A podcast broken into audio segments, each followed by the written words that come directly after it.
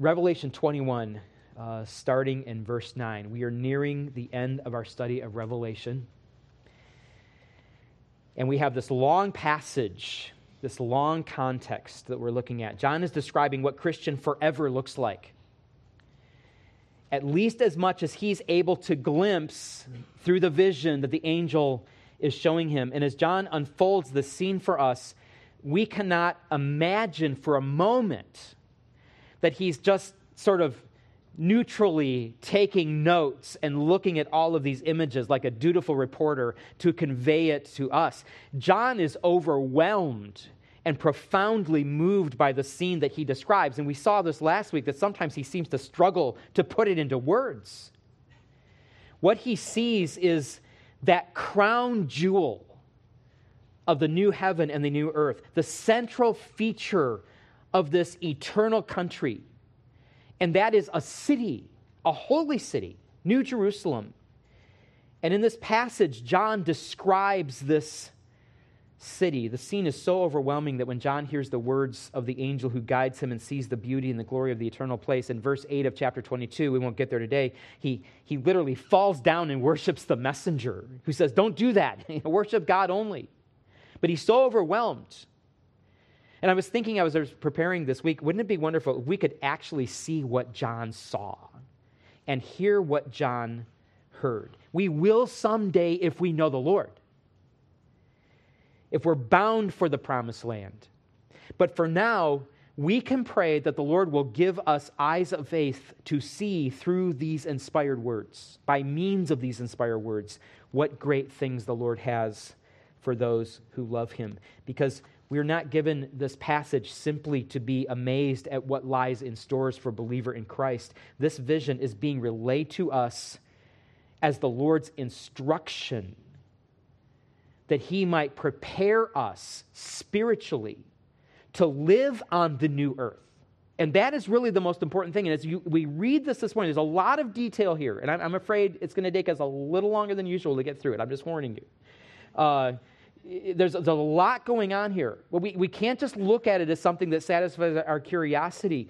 He is trying to shape how we think about this eternity so that it has fruit in our lives on this earth now.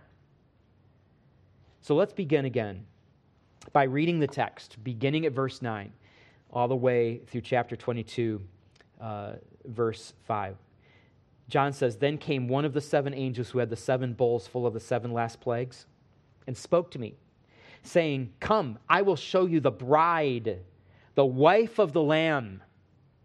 And he carried me away in the Spirit to a great high mountain and showed me the holy city, Jerusalem, coming down out of heaven from God, having the glory of God, its radiance like a most rare jewel, like a jasper, clear as crystal. It had a great high wall with twelve gates, and at the gates twelve angels, and on the gates the names of the twelve tribes of the sons of Israel were inscribed. On the east three gates, on the north three gates, on the south three gates, and on the west three gates. And the wall of the city had twelve foundations, and on them were the twelve names of the twelve apostles of the Lamb. And the one who spoke with me had a measuring rod of gold, to measure the city and its gates and walls. The city lies four square, its length the same as its width. And he measured the city with his rod twelve thousand stadia. Its length and width and height are equal. He also measured its wall, one hundred forty-four cubits by human measurement, which is also an angel's measurement. The wall was built of jasper. Well, the city was pure gold, like clear glass. The foundations of the wall of the city were adorned with every kind of jewel. The first was jasper, the second sapphire, the third agate, the fourth emerald, the fifth onyx, the sixth carnelian, the seventh chrysolite, the eighth beryl, the ninth topaz, the tenth chrysoprase, the eleventh jacinth, the twelfth amethyst. If any of you knows that I'm mispronouncing some of those, see me afterwards, okay? And the twelve gates were twelve pearls, each of the gates made of a single pearl. and the street of the city was pure gold, like transparent glass. And I saw no temple in the city, for its temple is the Lord God, the Almighty, and the Lamb. And the city has no need of sun or moon to shine on it, for the glory of God gives its light, and its lamp is the Lamb. But its light will be, by its light the nations wa- will walk, and the kings of the earth will bring their glory into it, and its gates will never be shut by day. There will be no night there. They will bring into it the glory and the honor of the nations, but nothing unclean will ever enter it, nor anyone who does what is detestable or false, but only those who are written in the Lamb's book of life. Then the angel showed me the river of water of life, bright as crystal, flowing from the throne of God and of the Lamb, through the middle of the street of the city. Also on either side of the river, the tree of life, with its twelve kinds of fruit, yielding fruit each month. The leaves of the tree were for the healing of the nations. No longer will there be anything accursed, but the throne of God and of the Lamb will be in it, and his servants will worship him. They will see his face, and his name will be on their foreheads. And night will be no more. They will need no light of lamp or sun, for the Lord God will be their light, and they will reign forever and ever. The Lord gives us these words because he desires us to have hope for the future. That is why he appears to John, right? To bolster the faith and confidence of the faithful ones as they live in a hostile, fallen world, unfriendly to the Christ that they embrace. We see that at the beginning of chapter one of Revelation. He desires that we know what we see here is not the end of our faith. What we, what we see in the world is not the end of our faith, but it's a passing shadow that will one day unveil a greater reality. But that's not the only reason the Lord reveals these coming wonders. He also shows us this new world because he wants us to long for it. And in longing for it, that we might think and behave as those who already belong there. It is not unlike a young man and a young woman who are anticipating their wedding day. There were so many people from Gateway at the wedding yesterday. I, I was like, well, we should have had church while we were here. Uh, a lot of you were in Clemson to witness the union of Caleb Green and Hannah Davis as they became husband and wife. And they didn't just show up at University Baptist Church yesterday out of the blue, meet each other, and decide on a whim to get married. Of course not. There was this long anticipation of that day. First, there was interest, then companionship, and a period of getting to one, know one another and seeking God's will. And eventually they're convinced that God wants them to become husband and wife. Hannah said that it was on Valentine's Day this year that they decided, let's go ahead and get married. And what followed that was a time of anticipation, formal engagement, preparation, a lot of preparation this last week as people were hurrying to get ready for this wedding. And there was this longing for that day. It consumed them and controlled their thoughts and feelings and actions. But imagine how different the situation would have been if there had been a day sometime after their engagement when Hannah would have said to Caleb, am I going to see you tonight? And Caleb would say, no, I'm going to go out with an old friend of mine.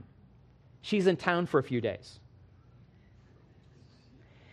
And Hannah would not think that's very funny. Caleb can joke around sometimes, but Hannah would probably think that's not very funny. She? Who's your friend? Oh, just an old girlfriend from high school. We're going to go grab coffee and catch up. None of us would want to be in Caleb's position at that moment. Hannah would not and should not accept that. But what if Caleb said, hey, what are you getting so upset about? It's just coffee. Yeah, but you're engaged to me. Well, what does that have to do with anything? We're not married yet. You, do you see a ring on this finger? Now, all of us know that is terribly wrong, and that would not happen. Of course, Caleb is not going to go on a date with an old girlfriend because he is going to marry Hannah. And even though they're not yet married, They haven't become husband and wife. Their future union as husband and wife are already sealed by a unique commitment to each other in the present, a commitment that governs their words and thoughts and actions in anticipation of that day. So, brothers and sisters, we are living in this engagement period with respect to the Lord Jesus Christ as we anticipate this immediate, face-to-face, the text says, ultimate union with Him because of this new eternal life that John describes for us that we will experience at the climax of our redemption with Christ. We govern our words and our actions now. The divine truth about our future should have immediate sanctifying impact on our lives today. The Apostle Paul talks about this very thing using the same metaphor of an engaged couple. He tells the Corinthian church in Second Corinthians eleven, I feel a divine jealousy for you, since I betrothed you to one husband to present you as a pure virgin to Christ. And Paul speaks of himself as the father of the Corinthian church. He does that in First Corinthians as well, because he introduced them to Christ. He brought them to faith in Christ. He planted the church there in Corinth. He, the church sort of became Paul's daughter, and he was their father. And now he has betrothed his daughter to Christ. And as the father in that culture, you had to protect your daughter. The, the daughter would stay in the father's house for a year before the marriage to make sure she was pure. And finally, there would be this great procession, and the father would present the daughter to the husband. So Paul says, I'm afraid that as the serpent deceived Eve by his cunning, your thoughts will be led astray from a sincere and pure devotion to Christ. Now, is this the way that the Lord thinks about His people in the book of Revelation? Is He jealous over them? Is He revealing to them through John, His apostle, all of these marvelous realities of their future simply to encourage them to keep on keeping on? Or does He really expect these words to impact what they think and, and how they live in the present, how they behave? I think it's very obvious that He wants to encourage them, and He wants them to be faithful as His betrothed bride. And we need only to go back to the opening chapters of the book to see this. Jesus gives a specific word of exhortation to each of these seven churches to whom this revelation is specifically addressed. In fact, it struck me when we were going through uh, Revelation two and three, I don't know, twenty years ago, uh, in, in this series, that, you know, uh, th- these churches are going through a level of persecution you and I know nothing about. Yet Jesus is really intense with them. This is not right. You need to take care of this in your life. I'm reading this thinking, well, give them a break. I mean, somebody died in their church because of persecution, and they've got all this, this stuff coming. But, but God knows our only joy is going to be if we're following Him in faithfulness. And so the Lord goes after that as well. He wants our encouragement, and He wants our faithfulness. In the seven specific messages we see in Revelation two and three, you need to, you need to turn there. I'm going to show you a couple of them on, on the screen here. But they're tailored to each individual church. And Jesus sometimes rebukes them for their sin. He warns them what's going to happen if they don't repent. But He also commends their good works. And it's evident He wants them to press on, and that they faithfully follow Him unto the end, even if it means their lives are given in death for Him. They are conquerors, He says. For example, He tells the Ephesian church that if they conquer by returning to their initial love and zeal for Him, that they will eat of the tree of life, which is in the paradise of God. We just read about that in chapter twenty-two. And He promises the persecuted church at Smyrna that their faithfulness now will be rewarded with the crown of life, and they will not be hurt by the second death, which is the lake of fire. And in chapter three, look at what He says to the Philadelphian church after commending them for their patient endurance in the face of persecution and doctrinal attack. He says, I am coming soon. Hold fast what you have so that no one may seize your crown. The one who conquers, I will make him a pillar in the temple of my God, which I think is a reference to the millennial temple. But then He says, never shall he go out of it, and I will write on him the name of my God and the name of the city of my God, the New Jerusalem, which comes down from my God out of heaven, and my own new name. You see, again and again in these chapters, Jesus challenges these churches with things like, don't follow false teaching. Uh, don't cave to the world's pleasures and godless agenda. Strengthen the spiritual life you have. Keep your garments pure. Fellowship with me. Behold, I stand at the door and knock. That's not a call for salvation. It's a call for the church to be in fellowship with the Lord who gave his blood for them, and encourage them to be conquerors, to remain faithful to him no matter what he holds out for them in their lives, because eventually unspeakable joy and glory will come to them. When the wedding day finally arrives, when they are finally united with their Lord on the new earth, with this new Jerusalem. Therefore, Jesus expects us, his people, his bride, to long for our final union with him in such a way that it sanctifies us. It makes us holy by God's grace and through the Spirit. Our thoughts and words and behavior become more like Christ. So as we read this marvelous description of our ultimate homeland, let's keep what God wants for us in mind. We began to consider this great text a couple of weeks ago, and I pointed out to you that in this passage, we actually see the holy city described in three different ways. Jerusalem, this holy city, each description aligns with something God desires for us now that he will bring to an ultimate conclusion then. God is preparing us on this earth to finally live in that one. What are these three descriptions? We already looked at the first one, and it is the New Jerusalem as the Lamb's bride, and you caught that really easily at the beginning of this passage.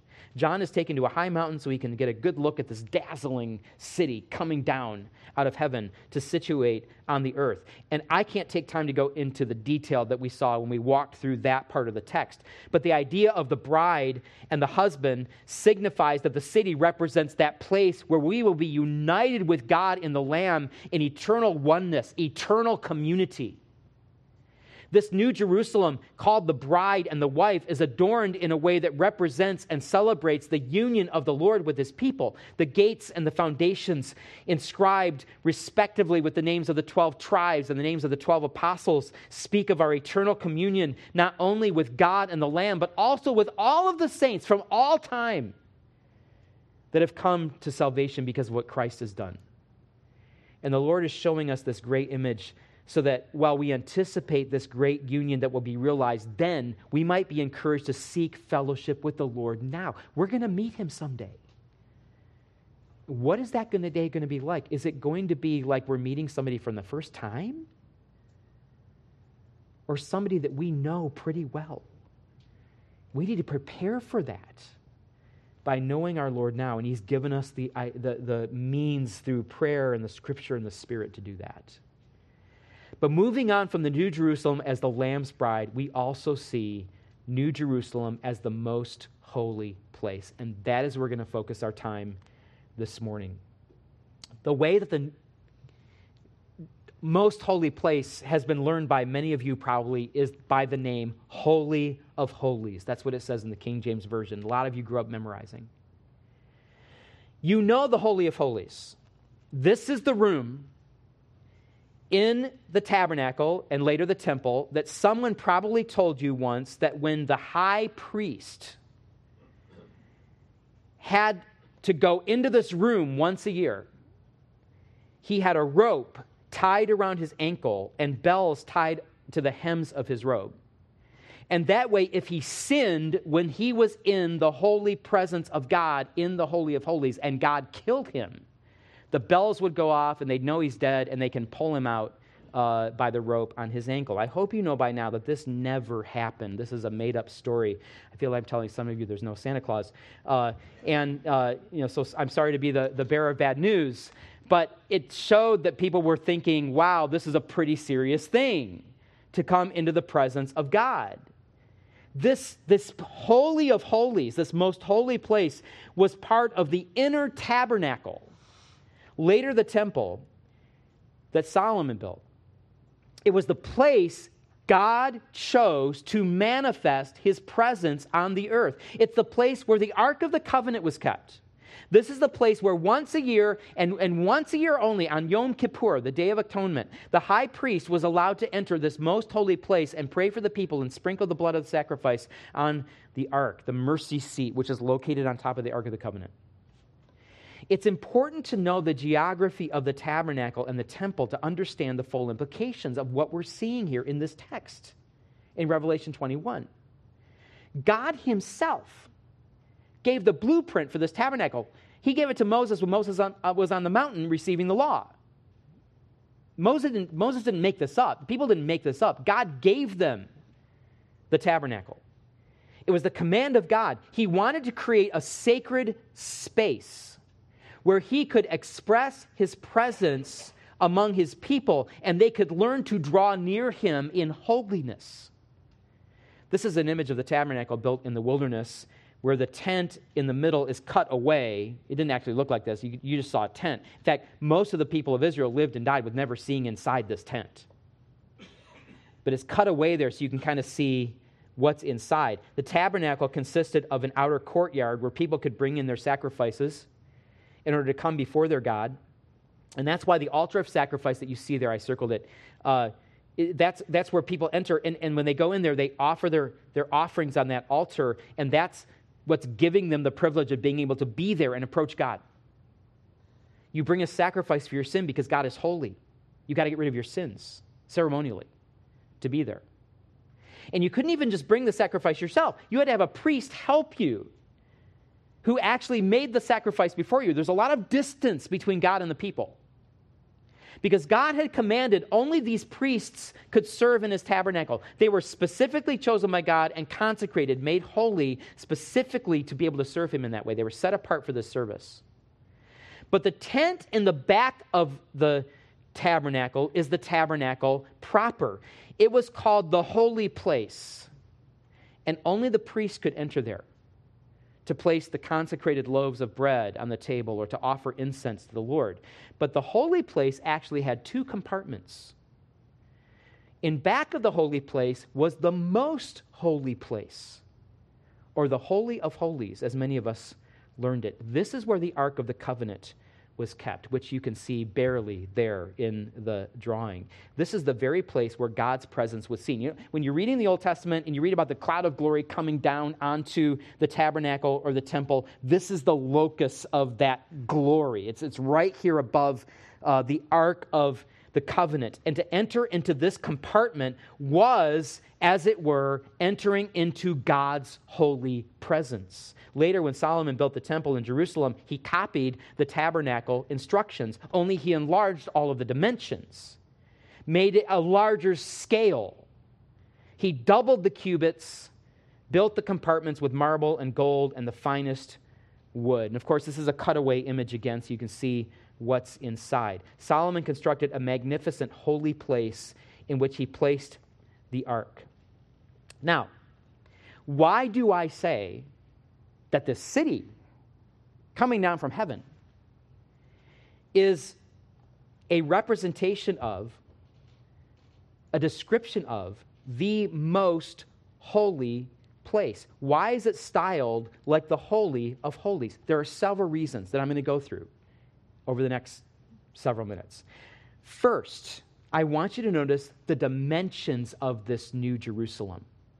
I'm going to show you that the dimensions of the New Jerusalem correspond with the dimensions of this most holy place. When God gave the instructions to Moses to build the tabernacle in the book of Exodus, uh, Exodus twenty-six requires that the holy place be built as a long rectangle structure. Actually, the instructions at Exodus twenty-six are a little too complicated for us to take time with this morning, but the instructions indicate that the holy place was thirty cubits long and ten cubits wide and ten cubits high. But the most holy place was to be one-third of that space. That means that the Holy of Holies was ten by ten by ten, a perfect cube, representing the perfect holiness of God. Likewise, the temple that Solomon built was constructed so that the most holy place was a perfect cube. In fact, we can read First Kings six, which says the inner sanctuary, that's the most holy place, Solomon prepared in the innermost part of the house, in the innermost part of the temple, to set there the Ark of the Covenant of the Lord. The inner sanctuary was twenty cubits long, twenty cubits wide, and twenty cubits high, a perfect cube, only with double the dimensions. And he overlaid it with pure gold. So not only did he double the dimensions of the tabernacle, he doubled the beauty and splendor of the tabernacle. He also overlaid an altar of cedar. Solomon overlaid the inside of the house with pure gold, and he drew chains of gold across in front of the inner sanctuary and overlaid it with gold. He overlaid the whole house with gold until all the house was finished. Also, the whole altar that belonged to the inner sanctuary, he overlaid with gold. He went crazy with gold. Gold, everything overlaid in this temple. So when we come to Revelation twenty-one fifteen, John says, the one who spoke with me had a measuring rod of gold. Did, did you, I mean, you know the passage already, so you, you might not pay attention to certain things, but I wouldn't have expected this. That the angel showed him the city, and he's like, okay, I got a measuring rod here. Let's go measure. Okay? All right, that's kind of random, but let's do it. All right? So that he's, he's showing him a measuring rod of gold. He's going to measure the city. And it's gate. This actually Uh, is the same thing the angel does in Ezekiel, if we go back there, but that's way too long to go back and look at that passage. So uh, go back and read that uh, sometime this week, uh, measuring the tabernacle and, and so forth. But why would he want to measure the city? Why would he care about the dimensions? Because what Jadon discovers is that the city lies four square. That's what it says in verse sixteen. It's a cube. Its length the same as its width. And he measured the city with his rod, twelve thousand stadia. Its length and width and height are equal. That means it's twelve thousand on all sides. twelve thousand stadia, that's an eighth of a mile, or about one hundred eighty-five meters. And if a cubit is roughly forty-seven centimeters, the dimensions of this city are four hundred eleven cubits on all sides times twelve thousand. So the wilderness tabernacle, ten cubits on all sides. Solomon's glorious temple, the Holy of Holies, twenty cubits on all sides. The New Jerusalem, nearly five million cubits on all sides. That's about fifteen hundred miles, by the way. That's like as the crow flies from Miami to the Upper Peninsula, or from where we are right now, one hundred miles past Denver. That's how long that is. And as breathtaking as the expansion of the measurements are, so the expansion of the beauty of the city is. Solomon's temple, as magnificent as it was, was only a shadow of this new city. Notice I'm not saying it was a shadow of this new temple, because remember down in verse twenty-two, John says, I saw no temple in the city. It's like he was expecting it. I saw no temple. I would expect a temple. It's New Jerusalem. Where's the temple? He says, its temple is the Lord God, the Almighty and the Lamb. God is actually there this time in that city. We don't need a temple representing his presence. His presence is actually there. The temple was the physical place on earth where God's people could enter a shadow of God's actual presence. I mean, God manifested his presence gloriously at times. But the temple was like a window to God. But now that God is truly and immediately present, there is no longer a need for a temple. The city itself represents that temple because it is the throne of God and of the Lamb, the Lord Jesus. If I could put it this way, in the Old Testament, God's people entered the most holy place only through a priest from the outside. But on the new earth, all of God's people may dwell in this holy place. The place that God's people were actually Uh, the, the place of the temple on earth was God actually keeping his people at arm's length from him. The holy place that only one person a year, one consecrated person a year could enter into, now becomes the place where all holy people can live. So that's one of the things that we see here, which points us to this ultimate holy place. Now, there are several other features of the city that depict it as the most holy place. So we're just getting started, but I want to hurry along through these, so just really listen fast as I go through some of these. In verse seventeen, the angel measures the wall of the city. Notice what it says there. one hundred forty-four cubits by human measurement, which is also an angel's measurement. Now, I want to go into unnecessary detail, but John seems to be saying simply that the angel was using the same measurement that any person would have used in John's day. The cubit was the measurement from your elbow to your fingertips. You know, they didn't all had measuring rods there, so they would just go from the, the fingertips to the elbow, which uh, was typically about eighteen inches, I've read. I've, I measured my cubit yesterday. You put your arm on the wall and just mark with pencil down here and up there. Rena, that's why there's pencil mark on the wall, by the way. I didn't, I, didn't, I forgot to erase that. Um, but uh, my cubit is actually like eighteen and a half inches, so I'm a little bigger than the than the standard cubit. Um, but that was the standard back then, about eighteen inches. So John is saying that the angel was not using some angelic distance, but he's using the same cubit we would expect. And I think that's significant, because a lot of people try to say that all these dimensions, they're, they're merely symbolic. In other words, they don't really mean anything literal. They're all just about some image or some, some notion we're supposed to have. I, I don't know why the measurements can't be literal and symbolic at the same time. Although this wall that the angel measures is probably not one hundred forty-four thousand cubits high, because that would be out of proportion given the dimensions of the city. And back in verse twelve, it already says it had a very high wall. It's more likely that this wall is one hundred forty-four cubits thick. It doesn't say what he's measuring there. That would make better sense. That would give it a better proportion. But it should pique our interest that the number of cubits is one hundred forty-four thousand. Do you remember that number somewhere in the book of Revelation? Is God trying to call our attention to something here? Because there's another one hundred forty-four thousand spoken of in Revelation seven and Revelation fourteen. It's repeated. twelve thousand times twelve. Believers who are especially sealed by God, marked by God during the tribulation period.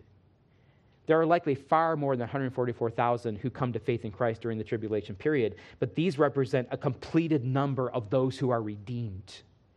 And that is exactly what we find in the city, a completed number of those who are redeemed by the blood of the Lamb, who, if they had lived in Old Testament times, would have been kept back from the holy place, which was but a shadow of the place to come. But now they are welcome to come and go as they please into the actual, real presence of a holy God.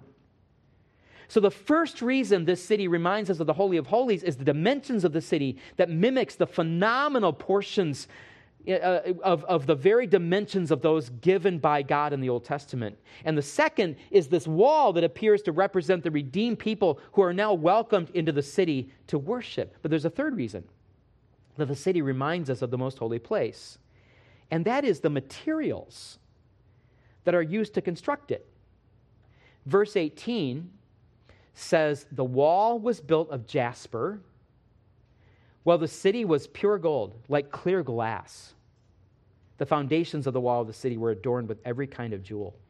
The first was jasper, the second sapphire, the third agate, the fourth emerald, the fifth onyx, the sixth carnelian, the seventh chrysolite, the eighth beryl, the ninth topaz, uh, the uh, the tenth chrysophrase, the eleventh jacinth, the twelfth amethyst, and the twelve gates were twelve pearls. Each of the gates made of a single pearl, and the street of the city was pure gold, like transparent glass. This is a wonderful display of precious stones and rare materials beyond our imagination. And it should remind us of the most holy place constructed by Solomon. We just read that he built that inner sanctuary and overlaid it with pure gold. Well, here there is no overlay of gold. Rather, the entire city itself is pure gold, real gold. Our gold, our purest gold, is twenty-four karat gold. And it is only given to us, I think, that we might have an idea of what real gold is like. Our pure gold is too soft to build a city with. You know that, right? We typically cannot make jewelry out of pure gold because it would stretch and bend and lose its shape over time. Pure gold is very soft. This is a city that is constructed with pure gold, and the streets with pure gold like transparent glass. We don't even know what that is like.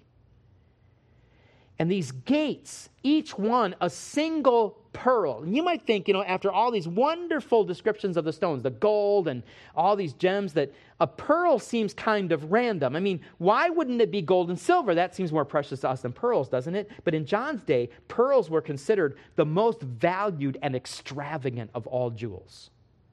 There's really a fascinating history. I read some of it yesterday.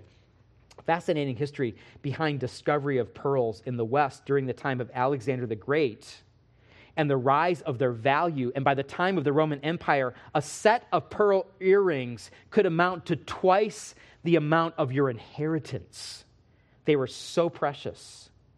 If the walls are one hundred forty-four cubits thick, you cannot imagine the size and value of these twelve gates made of one pearl each. So the beauty of the city reminds us of the beauty and extravagance of Solomon's temple. And these twelve kinds of gems, these twelve stones also speak eloquently of the temple. Not only does their value add to the beauty of the city, but these twelve kinds of precious stones are meant to remind us of the twelve stones in the Old Testament that were in the breastplate of the priest of the temple. Most of you are aware that God instructed Israel's priests to have a breastplate. That's part of his, his garments. And they had in that breastplate twelve precious stones representing each of the twelve tribes of Israel. So these twelve tribes were always represented by God. Or I should say, always represented by the priest as he went before God. Now, I'm listing here the names of these precious stones that we're reading here in this passage from the E S V translation. In Exodus twenty-eight and thirty-nine, we find the list of precious stones that were supposed to adorn the priest's breastplate, where God explains how the breastplate is supposed to be constructed. Now, when you look at these two lists, you realize they don't perfectly align. In fact, I put in italics the gems that are mentioned in Exodus twenty-eight and thirty-nine that are not mentioned here in the list in Revelation twenty-one. You see that? There are three that are different in name. And you wonder why, but then you have to think about the fact that the identification of gems in ancient literature is a very complicated issue. I mean, Revelation is over fifteen hundred years removed from the book of Exodus, and we're close to two thousand years removed from Revelation. We're not always certain what gem is being identified in Koine Greek, and we certainly can't understand all the time what gem is being identified in ancient Hebrew. And you can see this when you compare other translations. Notice you have three translations here. There, this is Exodus twenty-eight and thirty-nine, the list that is there, the, the, the second uh, three columns there. Each of those are the translations of the same Hebrew text. But in the English translation, they don't all agree, the translators don't all agree which gemstone all the time is trying to be identified. Uh, in the first row, for instance, Uh, the E S V says sardius, the N A S B says uh, ruby, and the N I V says carnelian. And we don't have time to work through all the lists this morning, but the point I'm making is that the lists of gems here in Revelation is close enough to the one we find in the Old Testament that even with a few discrepancies, which may not even be discrepancies, it just might be that we don't understand what gem they were talking about, we are intended to be reminded of the gems in the press, breastplate of this priest. These twelve precious stones, one for each of the twelve tribes of Israel, represented how precious God's people were to him. And because they were part of the high priest's garments, they were continually represented before the Lord whenever the priest would come before God's presence. And in the New Jerusalem, they are continually represented in this eternal city, in the very foundations of the city, because they will abide with God forever. So we have the dimensions of the city and the wall of the city, the unearthly beauty and extravagance of the city, and particularly the precious stones of the city, all of these reminding us of the most holy place. But there are more reasons if we keep reading. Remember what John says in verse twenty-one, "And I saw no temple in the city, for its temple is the Lord God, the Almighty and the Lamb. And the city has no need of sun or moon to shine on it, for the glory of God gives it light, and its lamp is the Lamb." Why is this? Is it just a random feature of this new city? No. You remember at the end of the book of Exodus, when the tabernacle is dedicated, the glory of God, described as a cloud by day and a pillar of fire by night, the cloud comes down and fills that tabernacle, and everybody who was a priest had to get out. They could not stand to be in the immediate presence of the manifestation of God's glory, that much glory. God did the same thing in the temple when he, uh, when, when Solomon dedicated the temple in First Kings chapter eight. It was this brilliant, shining manifestation of God's presence. That is what is going on here. Only just as everything else is dialed up to unimaginable proportions, so the glory of the immediate presence of God will shine so intensely that even if there were sun or moon, they would not be visible because of the overwhelming power of the light from God and the Lamb. The light is the sheer brilliance of the glory and holiness of God, yet we will be able to stand it. We will be able to bask in its presence as God's redeemed ones made holy by him. Now, not only do you have here the glory of the presence of God, we also find what the holy place is designed to do all along. That is, draw all people from the world to worship God. The Old Testament prophets promised this, that one day all the people of the earth, they'll grab onto the robe of a Jew, and they'll say, take us up to see your God. The temple was meant to do this in the millennium. And God's holy city, Jerusalem, will do this as well. Because verse twenty-four continues, by its light, the light of the city filled with the glory of God, will the nations walk, and the kings of the earth will bring their glory into it. And its gates will never be shut by day. There will be no night there. So it won't be shut by day. We could say day or night, but there's no night anymore. So we have to say they will never be shut. John probably is, is going to make this expression night and day like he normally does, but he's like, wait a minute, there's no night anymore. What do I say now? They won't be shut by day. They will bring into it the glory and honor of the nations. This verse describes a new earth in which all of the peoples of the world will have continual access to the presence of God. I think that kings are emphasized here because in much of the book of Revelation, the kings of the earth were going after the beast and worshiping him and serving him, remember?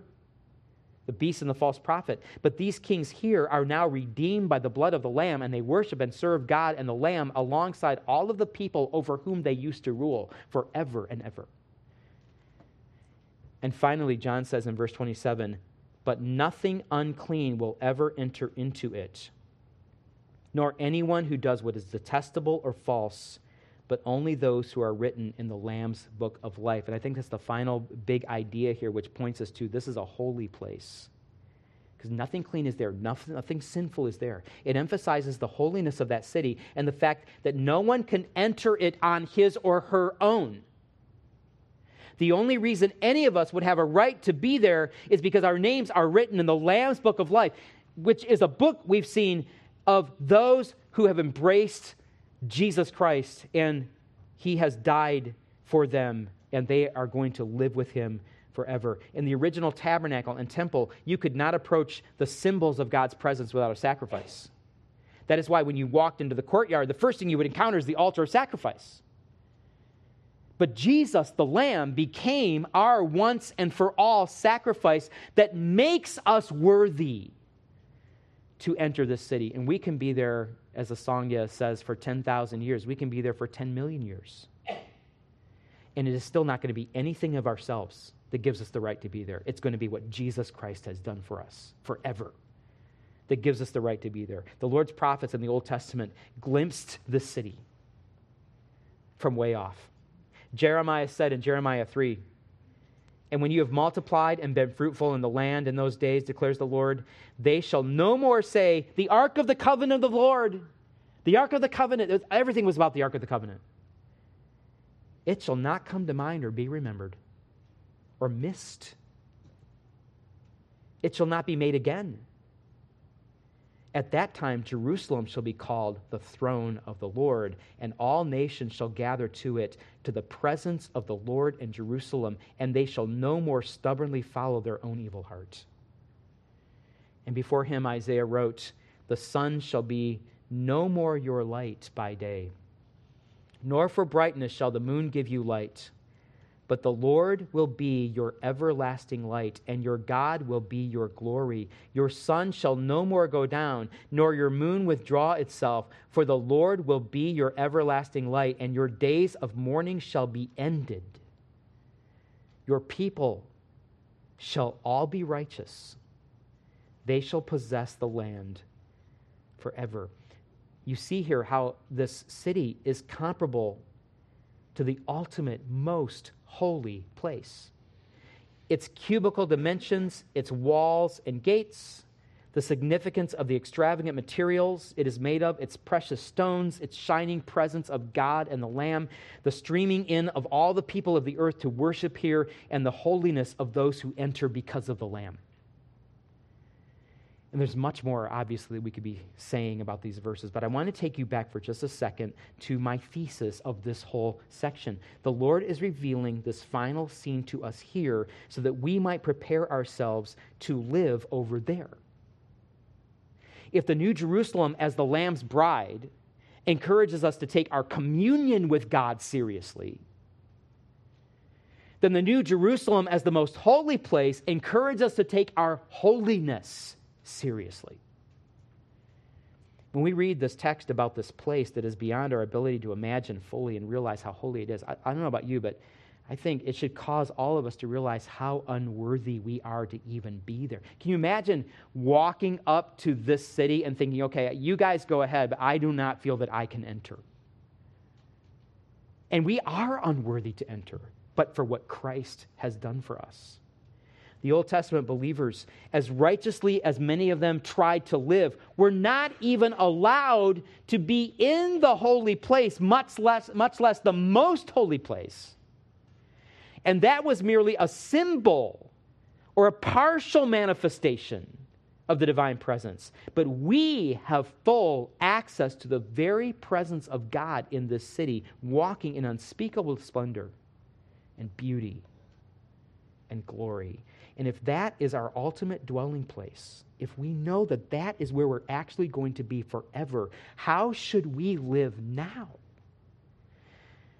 I don't know how you feel about the word holiness. Because for a lot of people today, a lot of believers, holiness is not really taken as seriously as it should be. Holiness is thought of as this sad list of things I can't do. And holy people are the kind that look down on everyone else. That's what we think about holiness. That is not how the Bible describes holiness. As a believer in Christ, we know that without being holy, we will never see the Lord. We can never enter the new earth or the new Jerusalem. Does this description of Revelation twenty-one of the glorious holiness and presence of God sound sad to anyone? The passage shows us that holiness is beautiful. Holiness is joyful. Holiness is life. David prayed in Psalm twenty-seven, one thing, one thing I have asked of the Lord, and that will I seek after, that I may dwell in the house of the Lord all the days of my life, to gaze upon the beauty of the Lord and to inquire in his temple. Psalm ninety-six six says, strength and beauty are in his sanctuary, and certainly strength and beauty are in his new Jerusalem. Holiness is keeping our lives free from what was listed in verse twenty-seven, which is uncleanness and what is detestable and what is false. While at the same time, holiness is living a kind of life that is pleasing to the Lamb, with whom we will live with forever. And if you claim to be a believer in, a believer in Christ, and yet you are allowing sin to exist in your life, unconfessed, unchecked, it's like you don't even care. You have no concern. Then I would tell you lovingly today, you need to consider the possibility that you may not truly be a child of God. That this forever place in Revelation does not describe your ultimate homeland, a place of eternal life and joy and peace, but the lake of fire, the place of eternal death and sorrow. I cannot say, and I never, I never would say to somebody, I know you are not a believer. That's between you and God. But we should, as believing people, be able to look at one another and be discerning enough to say, I don't think you have a right at this moment to think you are a believer. You need to trust Christ. You need to embrace the gospel and come to him. But if you know the Lord, he wants you this morning to get a small glimpse of this incredible new place where we will dwell with him forever, so that we are encouraged to have hope in this life and to be holy in this life. We are going to a holy city because our Lord God is there. Let's live as if we belong there. Through faith, by God's grace, ask the Lord, what do I need to cast aside in my life that doesn't belong in that place? Because then it doesn't belong in my life. Because we have already been cleansed through the blood of the Lamb and through his strength. Let's continue to pray that this internal change will continually bear fruit in our lives, showing that we have this wonderful hope of being together someday in God's splendor of glory. Father, thank you.